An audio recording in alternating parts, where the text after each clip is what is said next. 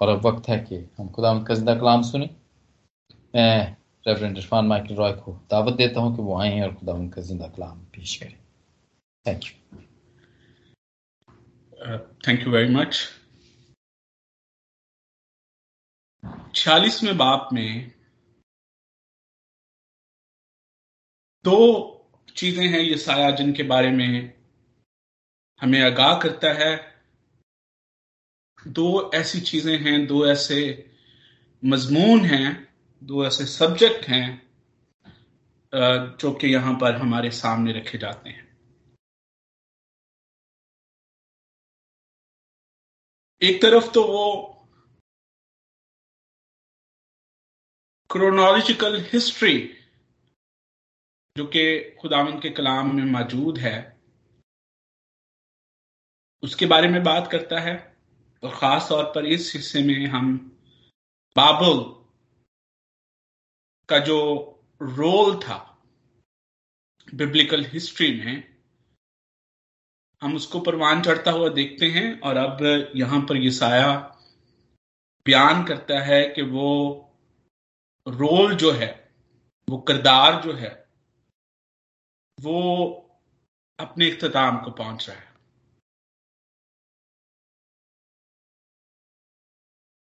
और इसके साथ साथ जैसे कि ये साया का तर्ज तहरीर है और खास तौर पर इस हिस्से में, वो बार बार इस बात को पेश करता है कि खुदा अपने कामों, अपनी मर्ज़ी और अपनी मसलहत में ला तब्दील और ये जो ला तब्दील खुदा है, वो इस हिस्से में बागी सरकश और बात बात पर बदलने वाले लोगों के साथ डील कर रहा है। और हमने पिछले बाब में, पैंतालीसवें बाब में, खासतौर पर आठवीं, नवीं और दसवीं आयत में, इस शिकवे को भी देखा जिसमें यसाया ये बयान करता है कि खुदा के लोग सरकश हैं, बागी हैं, और खुदावन की आवाज़ सुनने में उनकी कोई दिलचस्पी नहीं। ये वो लोग हैं जो अपने मतलब अपने फ़ायदे और अपनी लापरवाही के बायस बार बार खुदा के साथ अपनी लॉयल्टीज बदलते रहते ईसाया बयान करता है कि बेशक ये कौम गर्दन कश है, बेशक ये कौम बागी है, लेकिन हमारा खुदा अपनी मर्ज़ी और अपनी मसलत में ला तब्दील।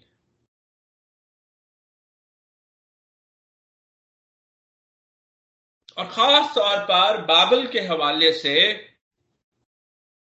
वो ज़िक्र करता है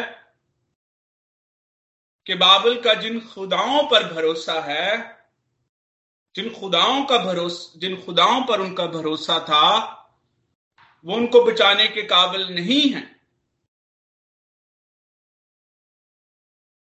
यहाँ पर खुदा इस हकीकत को शुरू ही से हमारे सामने रखता है कि बाबल का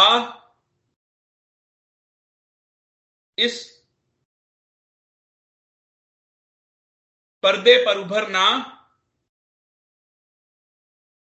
उस करदार को अदा करना जिसमें खुदा सूर के खिलाफ बाबल को इस्तेमाल करता है। और फिर इसराइल का बाबल की गुलामी में जाना और फिर खोरस के वसीले से इसराइल को बाबल की गुलामी से आज़ाद करना। इस सारी वाक्य में, इस सारी तारीख में, इस सारी हिस्ट्री में कोई और नहीं, बल्कि खुदा अपनी कुवत, अपनी कुदरत और अपनी ताकत से इसको ना सिर्फ़ इनिशिएट करता है, बल्कि पाया तकमील तक पहुंचाता है। यानी वो तारीख पर, कौमों की तारीख पर कादर है, क्योंकि वो कादर मुतलिक खुदा है। ये उनकी फतूहात उनका पर्दा स्क्रीन पर उभरना, उनके खुदाओं की बदौलत नहीं, बल्कि खुदा के मंसूबों और उसके कामों के मुताबिक है।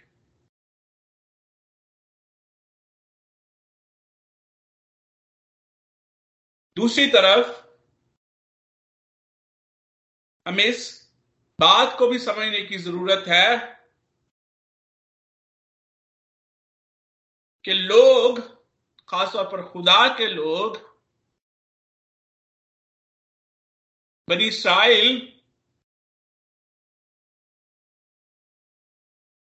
भी इस हकीकत को समझने की बजाय और खुदा के वादों और उसकी बातों पर भरोसा रखने की बजाय बार बार बागी और सरकश होते हैं।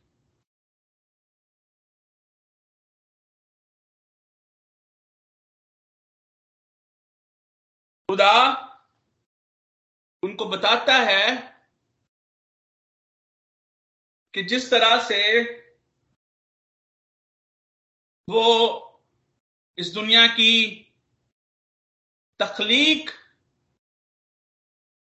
में ला तब्दील है, जिस तरह से उसने इस कायनात को तखलीक किया,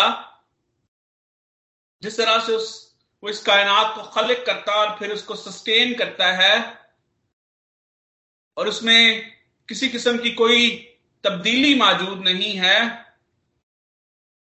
इसी तरह से खुदा अपने बातों और अपने वादों में भी ला तब्दील है। और बावजूद कि इसराइल बागी और सरकश है, क्योंकि खुदा अपने वादों और अपनी बातों में ला तब्दील है, इसलिए वो उनको नहीं छोड़ता। खुदा अपनी बरकत के वादे, रिहाई और नजात के वादे इकबाल मंदी और सरफराजी के वादे उनके साथ कायम रखेगा। यहाँ पर एक बड़ा सवाल जो कि उभर कर सामने आता है और मैं आपके सामने रखना चाहता हूँ, वो ये है कि क्या खुदा अपने लोगों को जो बरकत बख्शता है, वो लोगों की रास्तबाजी या फर्मा बरदारी का नतीजा है, या वो खुदा की ला तब्दील कमिटमेंट्स की वजह से बहुत सारे लोग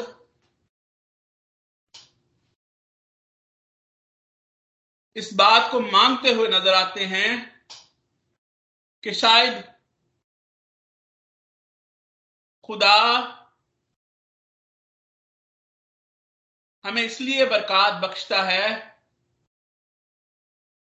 कि हम बहुत अच्छे हैं, बड़े अच्छे काम करते हैं, खुदा के साथ साथ चलते हैं।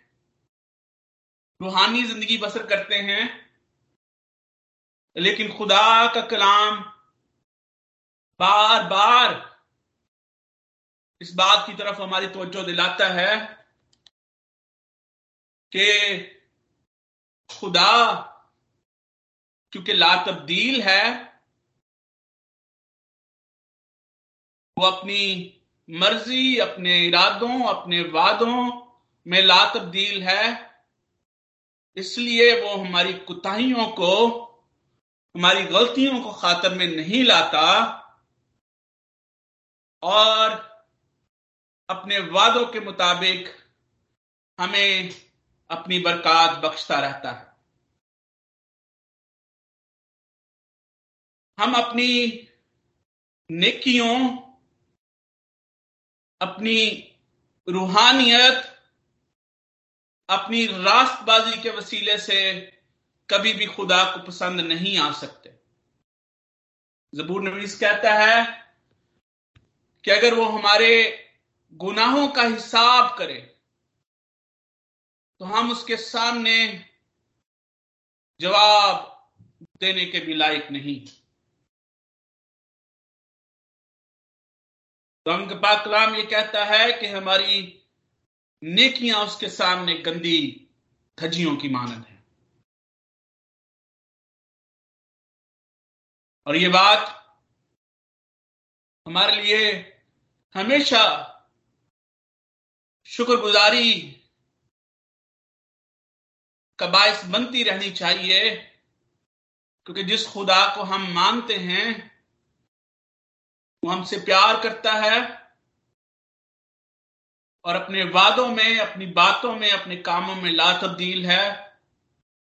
इसलिए जब वो हमें बरकत बख्शता है तो उसकी जात में ला तब्दीलियत शामिल है और उसने हमें बरकत देने का वादा किया है, इसलिए वो हमें हमेशा बरकत बख्शता रहता है। और इसके लिए हमें हमेशा खुदाम की शुक्रगुजारी करते रहना चाहिए। इस बाप को हम चार हिस्सों में तकसीम कर सकते हैं। जब हम पहली दो आयात को पढ़ते हैं तो वहाँ पर बैल और नबू का ज़िक्र है, जो कि बाबल के खुदा हैं। और इन दो आयात में इस बात का ज़िक्र है कि ये बोझ बनने वाले खुदा ऐसे खुदा हैं जिन्होंने अपने लोगों पर बोझ डाला हुआ है।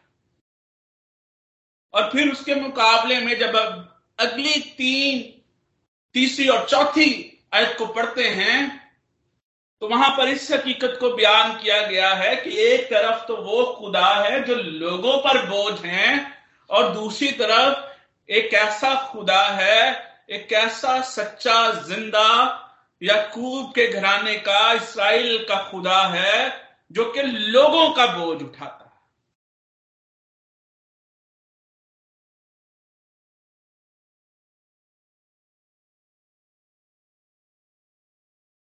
पांचवी से सातवीं आयात में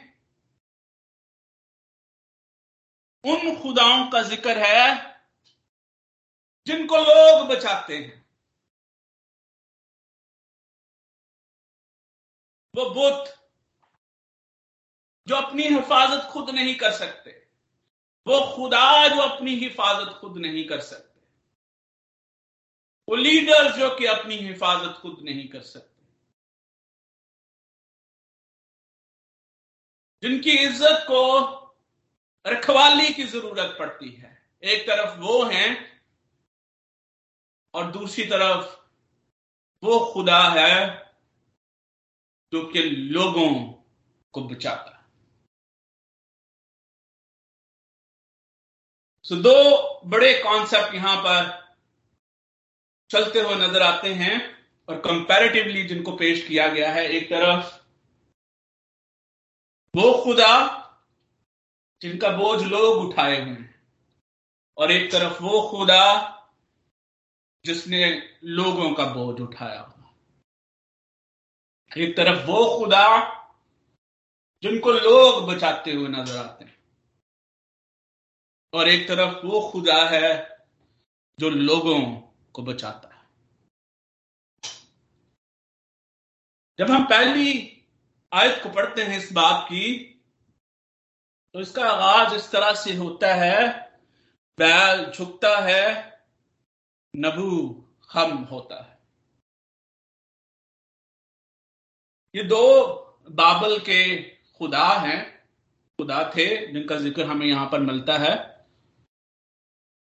बैल जिसको मरदूक भी कहा जाता है ये बा, बाबुल का सिटी गार्ड था। और ये उनके सारे खुदाओं का, जो उनकी खुदाओं की एक बड़ी लंबी लिस्ट थी, उसका हेड गार्ड था। यानी ये खुदाओं का सरदार था।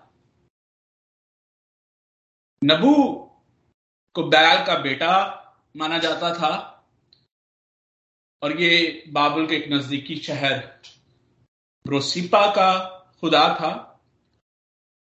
नबू को हिकमत खासतौर पर राइटिंग्स का एग्रीकल्चर का जो है वो खुदा माना जाता था। और नबू को वो हर साल नबू को बाबल में लेके आते, जो कि बयाल या मरदूक जिसका सिटी गार्ड था, लेकिन क्योंकि हर साल जो है एक बाबुल में एक जुलूस निकाला जाता, जिसमें नबू और बैल जो है वो उस जुलूस का हिस्सा होते, और फिर उस, उसमें नबू ये समझा जाता था कि जो नबू उनका गार्ड है, वो यहाँ पर पूरे साल की जो उनकी फेट है, उनकी किस्मत है, उसको तहरीर करता है। टेबल ऑफ़ डेस्टनी एक वहाँ पर होता, जिस पर जो है वो, ये समझते थे कि नबू जो है, वो उसकी, उसको तहरीर, उनकी पूरे साल की जो जो कुछ उनके साथ पूरे साल में होने वाला है, वो उसको यहाँ पर तहरीर करता है क्योंकि वो राइटिंग्स का गार्ड भी माना जाता था। ये जो दोनों खुदा थे ये जो बाबल का शाही खानदान था आ, इनके साथ इनकी मुंस, इनको मुंसलिक माना जाता था। और इसीलिए हम देखते हैं कि बाबल के बादशाहों के नाम अक्सर इन दोनों दोनों खुदाओं के नाम पर हमें मिलते हैं। जैसे हम बाबल के का जो बादशाह नबूकत नज़र है, जिसका हम दानियल की किताब में ज़िक्र पढ़ते हैं। नबू कद नज़र। और फिर एक और बादशाह जिसका हमें ज़िक्र मिलता है, नबू नदीस। और फिर हमें मरदूक बिल्दान का ज़िक्र मिलता है बादशाह का, जो कि इन अपने खुदाओं के नाम से उनके अपना नाम रखना, जाने जाना पसंद करते थे। यहाँ पर हम देखते हैं कि इस, इन पहली दो आयात में हम देखते हैं कि वो नबू गार्ड जो कि उनकी किस्मत, डेस्टनी को तहरीर करता है, अब यहाँ पर उसको अपनी डेस्टनी का भी समझ नहीं है, उसको उसकी अपनी किस्मत जो है, जो दूसरों की किस्मत लिखता है, उसकी अपनी किस्मत जो है, वो खतरे में पड़ी हुई नज़र आती है। सात सौ तीन कबल मसीह में जब सनहरब ने बाबुल पर हमला किया तो मरदूक बलदान जो कि उस वक्त बादशाह था, उसने बाबुल के खुदाओं को, यानी बुतों को उसने पहले से किसी महफूज मकाम तक पहुँचा दिया, ताकि जंग में इनका नुकसान ना हो। क्योंकि अक्सर ये भी माना जाता था कि अगर कोई आपके खुदाओं को, आपके बुतों को जो है, उन पर कब्जा कर लेता है, उनको जो है वो अपने कब्जे में ले लेता है तो शायद उससे जो है वो आप भी, आपका शहर भी, आपका मुल्क भी उनके कब्जे में आ सकता है।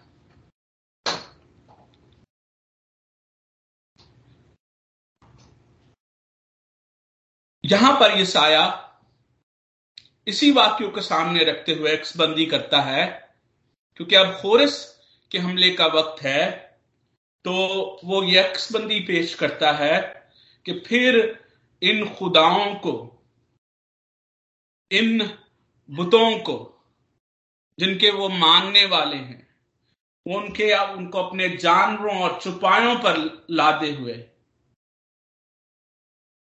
उनको यहाँ से लेकर जा रहे हैं।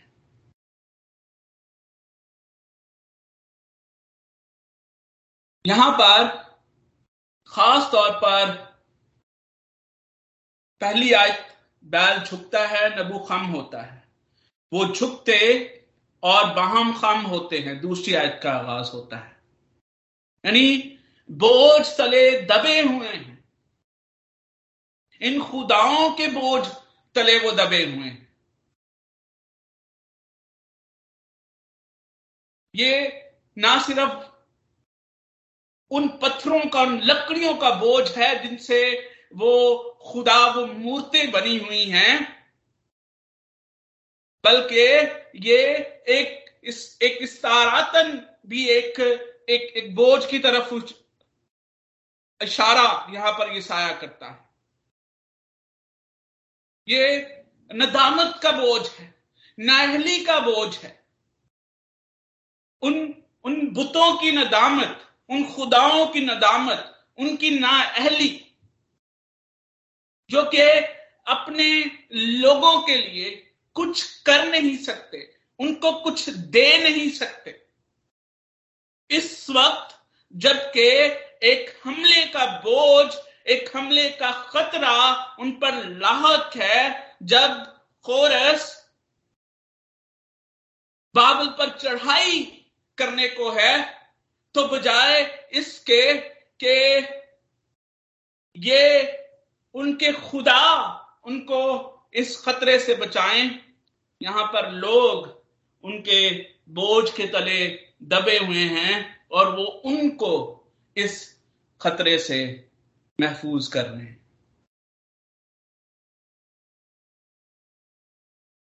ये ना सिर्फ़ उन खुदाओं की नाहली और नदामत है, जो ना तो कोई फीलिंग रखते हैं, ना कोई एहसास रखते हैं, बल्कि ये उनके मानने वालों की नदामत और नाहली।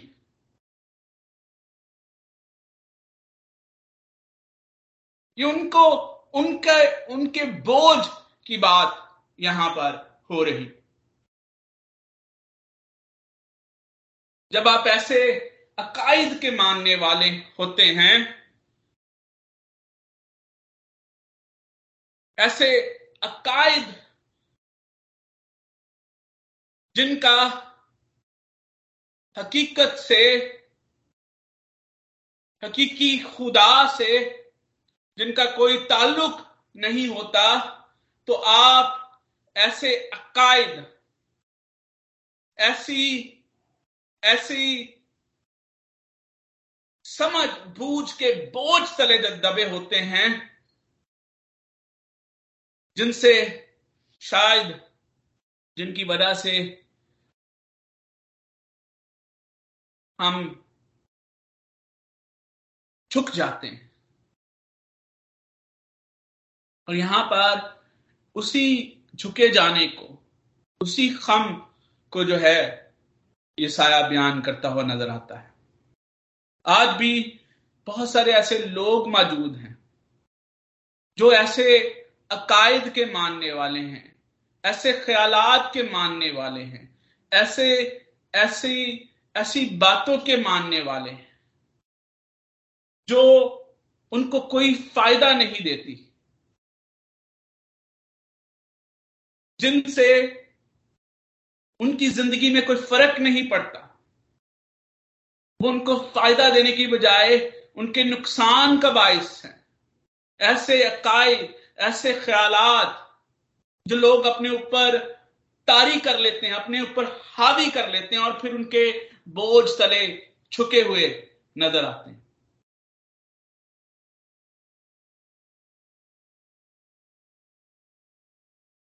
हम अपने इर्द गिर्द देखें तो ना सिर्फ़ हमें अपने इर्द गिर्द ऐसे लोग नज़र आते हैं, बल्कि अगर हम बहुत दफ़ा हम अपने आप को भी ऐसे अकायद, ऐसे ख्याल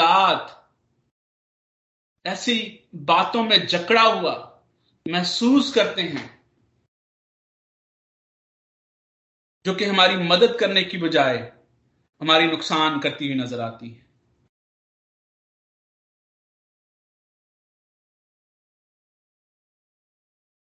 उस कॉन्टेक्स्ट में हम बाबुल और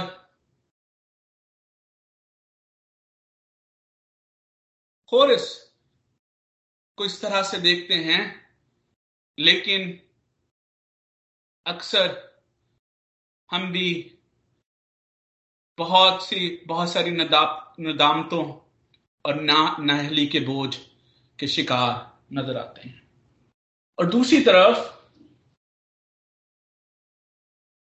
हमारा सच्चा और ज़िंदा खुदा, जो कि हमारे बोझ उठाने के लिए हमेशा तैयार है।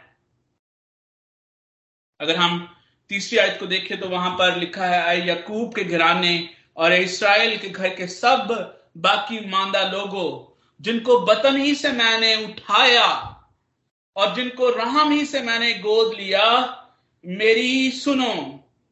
मैं तुम्हारे बुढ़ापे तक वही हूँ ला तब्दील हूँ और सर सफ़ेद होने तक तुमको उठाए फिरूँगा।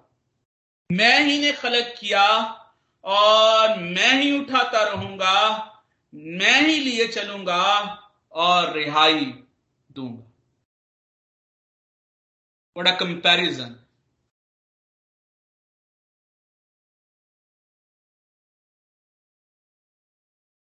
एक तरफ़ उन खुदाओं का बोझ जो उन लोगों ने उठाया हुआ है, उनकी गलत अकायद का बोझ, गलत तालीम का बोझ, गलत ख्यालात का बोझ, गलत सोच का बोझ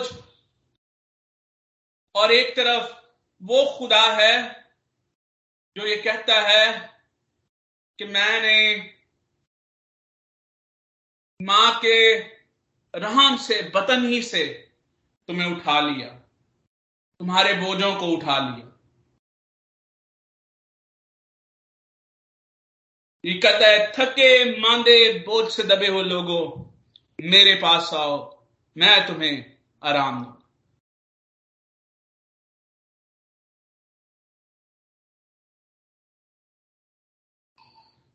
यसाया जब हम यहाँ पर पढ़, पढ़ते हैं तो यहाँ पर खास तौर पर जब हम तीसरी आयत को देखते हैं तो वो मुखातब है आई यकूब के घराने और इसराइल के घर के सब बाकी मानदा लोग हो जिनको बतन ही से मैंने उठाया। यहाँ पर वो मुखातब है उन लोगों से जो कि बाबल की गुलामी में हैं जिनको वो खोरस के वसीले से आज़ाद करने वाला है। लेकिन अगर हम इन आयात को गौर से देखें तो हमें पता चलता है कि ये वो लोग हैं जिनको वो बतन ही से, माँ के बतन ही से जिनको वो अपने लिए चुनता है। इससे पहले कि वो वजूद में आए, उसने उनको अपने लिए चुना और उनके बोझ को उठाता है और फिर लिखा है कि राम से लेके सर सफ़ेद होने तक, बुढ़ापे तक मैं उनको उठाए फिरता हूँ। यानी जब खुदा ने चुनने का फैसला कर लिया और उस वक्त चुनने का फैसला किया, जब आप और मैं अपनी माँ के बतन में हैं, रहम में हैं, उसके बाद वो कमिटमेंट जो खुदा ने की वो बदलती नहीं। हम बदलते हैं, हमारी सोच बदलती है, हमारे ख्याल बदलते हैं, लेकिन खुदा की कमिटमेंट खुदा के वादे कभी तब्दील नहीं होते। यहाँ पर एक और भी बहुत बड़ी हकीकत हमारे सामने आती है, और वो ये है कि खुदा का बचाने का तरीका क्या है? या खुदा के चुनाव का तरीका क्या है? या खुदा ने किस तरह से हमें अपने लिए चुना है? और बड़े वाज अंदाज में ये साया यहाँ पर हमारी रहनुमाई करता है कि उसने माँ के पेट से ही हमें बचाए जाने के लिए, रिहाई देने के लिए चुना। And that what the grace is undeserve blessing is the grace वो बरकत जिस, जिसको हम ओन नहीं करते, वो बरकत जिसको हम डिजर्व नहीं करते, जब खुदा हमें वो बरकत देता है, उसको फजल कहते हैं, और खुदा का फजल ये है कि उसने हमें, हम अपने माँ के पेट से ही अपने लिए चुना।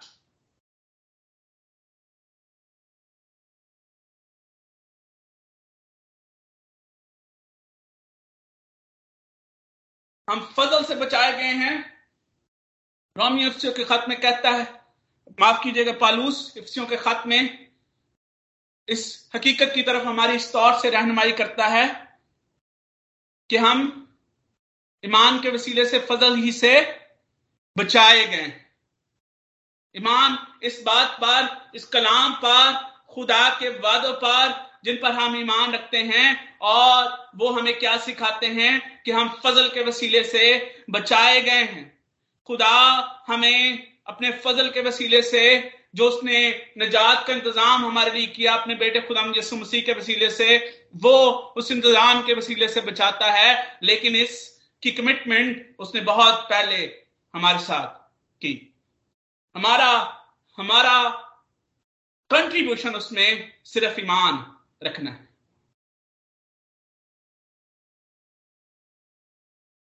और ना सिर्फ़ यहाँ पर चार ऐसी चीज़ें बयान की गई हैं जो कि इस अकीदे में हमारी और ज़्यादा रहनुमाई करती हैं। वो ये है, जब हम चौथी आयत को पढ़ते हैं, दूसरे हिस्सों को, मैं ही ने खल्क किया, मैं ही उठाता रहूँगा मैं ही लिए चलूँगा और रिहाई दूँगा। आई एम द क्रिएटर जिसने आपको खलक किया और उससे पहले हमने देखा कि जब हम अपनी माँ के पेट में बेतरतीब मादे की मानत थे, उस वक्त से ही उसने हमें अपने लिए चुना, हमें अपने हाथों में ले लिया, उठा लिया, उठाता रहेगा, लिए चलेगा। Our existent and sustainability depends on God and that what the grace is इसमें हमारी कोई कंट्रीब्यूशन नहीं है। पहला सवाल जो कि आपके सामने रखा था, हमारी कंट्रीब्यूशन सिर्फ़ और सिर्फ़ ईमान के वसीले से कबूल करने की। And that's why our God is different than their God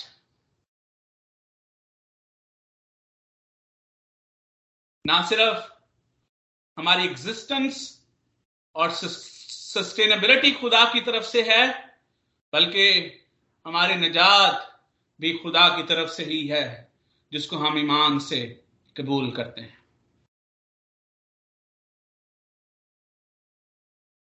हम खुदा की शुक्रगुजार हैं कि हमारा खुदा बोझ उठाने वाला खुदा वो हमारे सारे बोझ उठाता है। हमारी सारी फिक्रें उठाता है। और इसीलिए खुदा उनका कलाम हमें शुक्रगुजार रहने का और हमेशा खुदा की तारीफ़ और तमजीद करने की तालीम देता है। क्योंकि हम एक ऐसे खुदा की प्रस्तुत करने वाले हैं जो ना सिर्फ़ हमारे बोझ उठाता है, बल्कि हमें बचाने की कुदरत और ताकत भी रखता है। और जो हमारी एग्जिस्टेंस की इनिशिएशन से लेकर उस वक्त तक, जब तक हम अब्दियत में दाखिल नहीं होते, बल्कि अब्दियत के के बाद भी वो हमें उठाए फिरता है, हमें लिए फिरता है। हमें अपनी बाहों में उठाए पड़ता है। अपनी बाजुओं में लिए फिरता है। और हम इस बात के लिए खुदा का शुक्र अदा करते हैं। तो हम इस कलाम के वसीले से आप सबको कसरत के साथ बरकत बख्शे। आमीन। आमीन। Thank you very much, Reverend uh, Fan Michael Roy. Thank you very much for the blessed message. इसके वसीले से हम सबने बरकत पाई है। Thank you